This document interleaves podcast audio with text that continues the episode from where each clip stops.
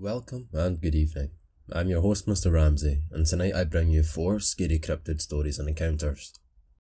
I believe we're perhaps on volume 3 of these stories, however, my past labelling of videos, or lack of, should I say, has left me a bit stumped. As you all know, I love all things that go bump or boo in the night, and I look forward to sharing these strange cryptid encounters with you. So, without further ado, let's begin.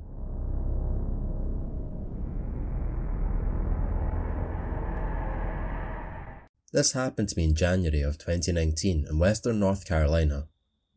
I was participating in a week long program to get certified as a first responder for wilderness first aid and rescue.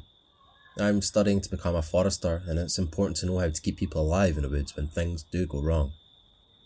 There are two primary locations in the complex a classroom with some bathrooms and a kitchen where we spent most of the day in class and ate meals and a group of one room cabins on top of a steep hill directly north of the classroom where we would sleep.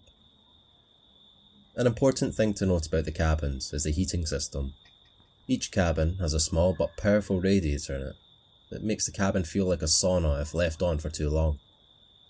Since it was January, it was pretty chilly outside at night, so the heat was needed. In order to strike a balance between boiling in our beds and getting hypothermia, we would turn on the radiator and leave a window open so that the warm and cold air could circulate and create a reasonable temperature.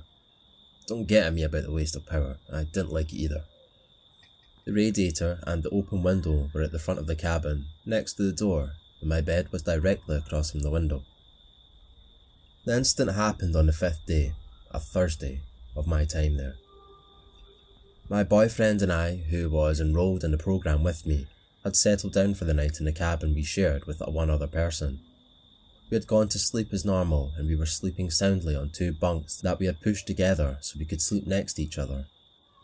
Sometime during the night, I was woken up by something shuffling on the other side of the room near the window.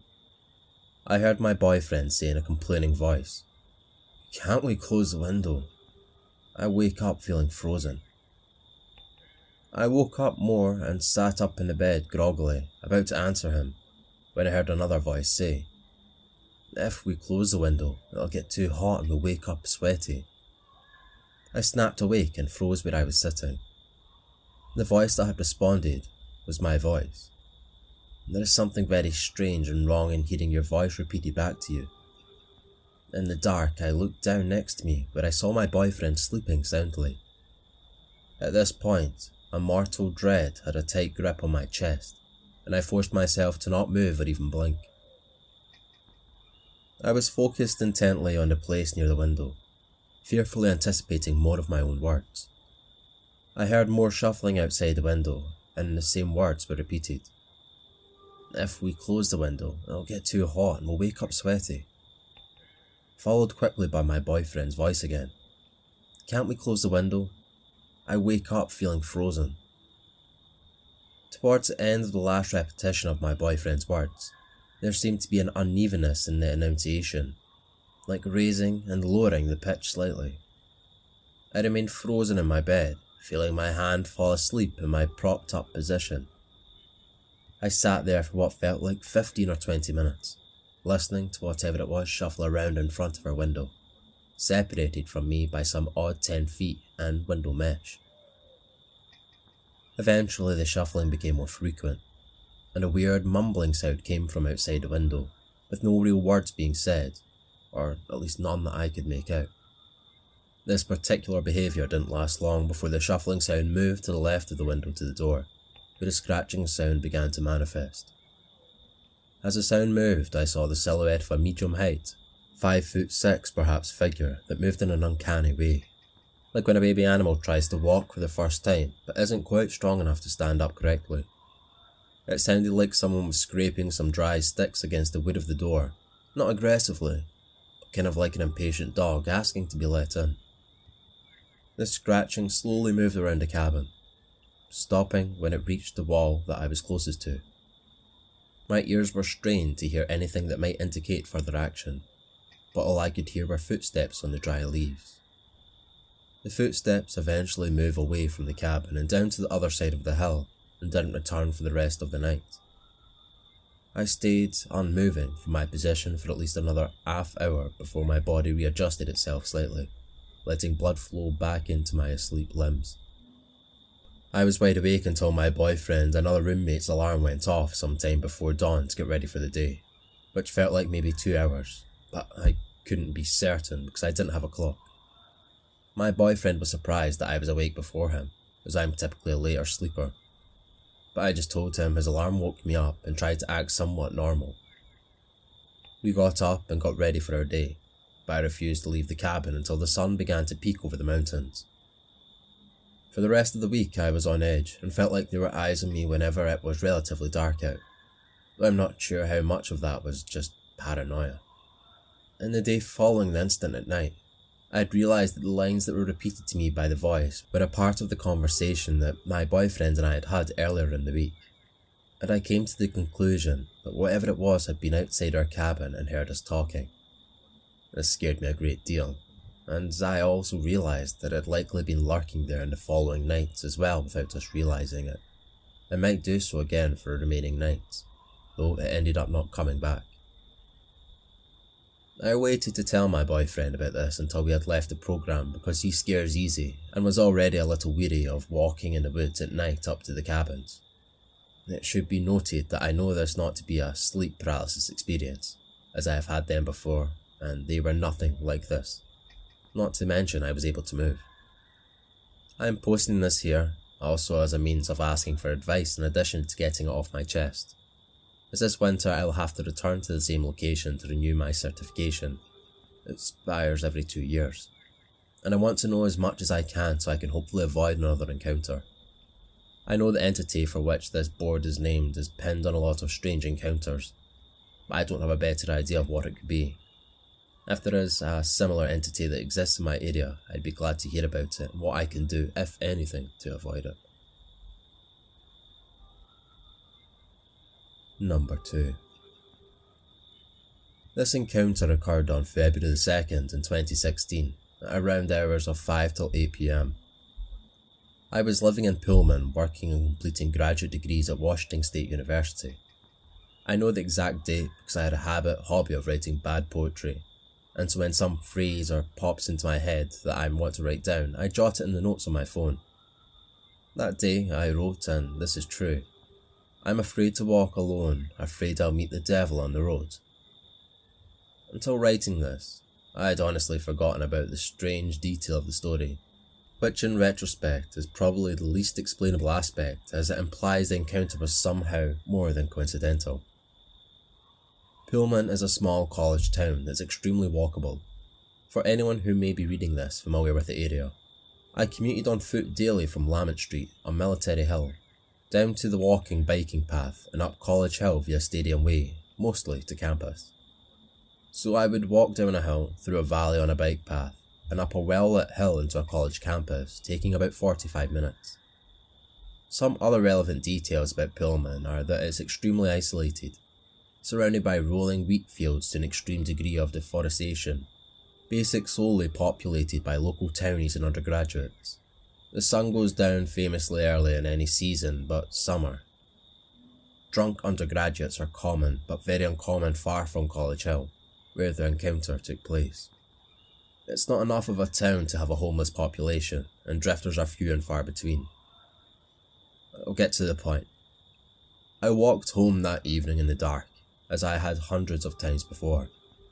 Upon reaching nearly the base of the street that I lived on, where the bike path would lead up to the nearby road, Grand Avenue. I saw the form of a humanoid crouched in the path ahead. While the road is somewhat lit, the bike path is down a small berm from the road and is very poorly lit in the spot. From about 60 feet out, I began to feel afraid, as I could not make out much about the form. About 30 to 40 feet from the crouched form, I stopped. I think if the figure was wearing clothing or had human skin of any shade, I would have caught more light. Instead, it looked too large to be human, its back too curved, its head too far forward. And though I saw no evidence of fur, the context suggests to me very heavily that it was fur covered. My inner dialogue ran through the options, and nothing made sense.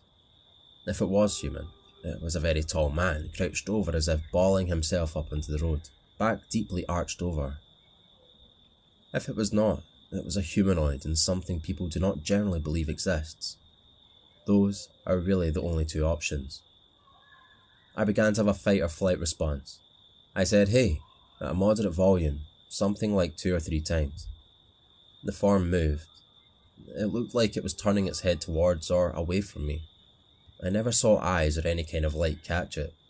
It just looked like a hunched over, crouched humanoid in the middle of the bike path at night. Too large to be a person whose high school didn't try to get him to play basketball. And hey, maybe it was a drunk basketball player half a mile from campus, or maybe not. I was torn between the realization that it was potentially witnessing something fantastic and, and the will to live beyond the moment. I immediately clambered up the embankment to the road, crossed the road, and walked the rest of the way home on the other side. The height difference, darkness, and existence of the berm kept me from seeing the form any further. I walked up the hill to my apartment, locked the door, and reflected on the bad poem line I had just jotted earlier. I wondered if I was being followed by some evil creature who would be further hunted. Nothing else happened, and it became a funny story I told my friends in town. I don't know if this story and its details might be useful to anyone, but I wanted to offer it up. It is a true story, and it did happen. I have no explanation for it, even if it was a human.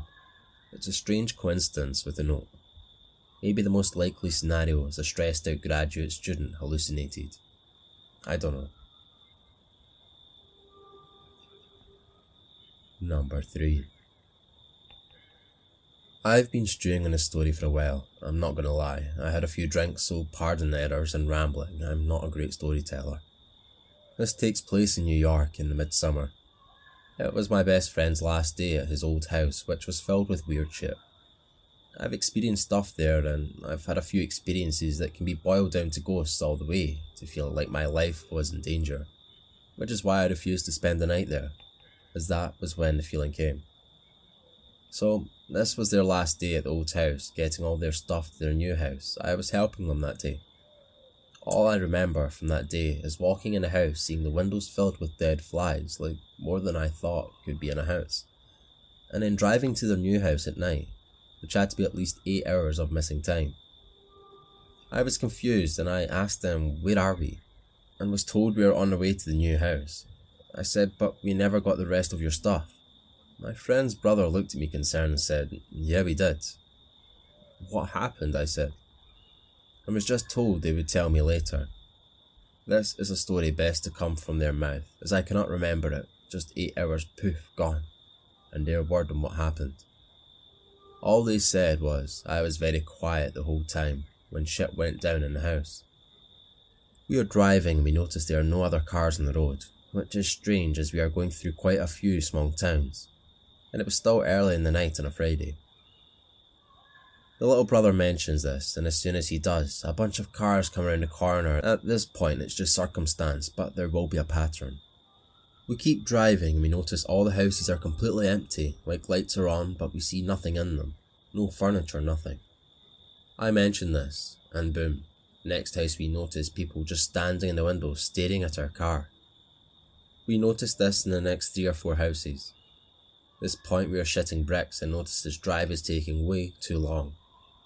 They only moved a few towns over and this drive was taking well over an hour, and it feels like we have been driving in a cornfield for a while.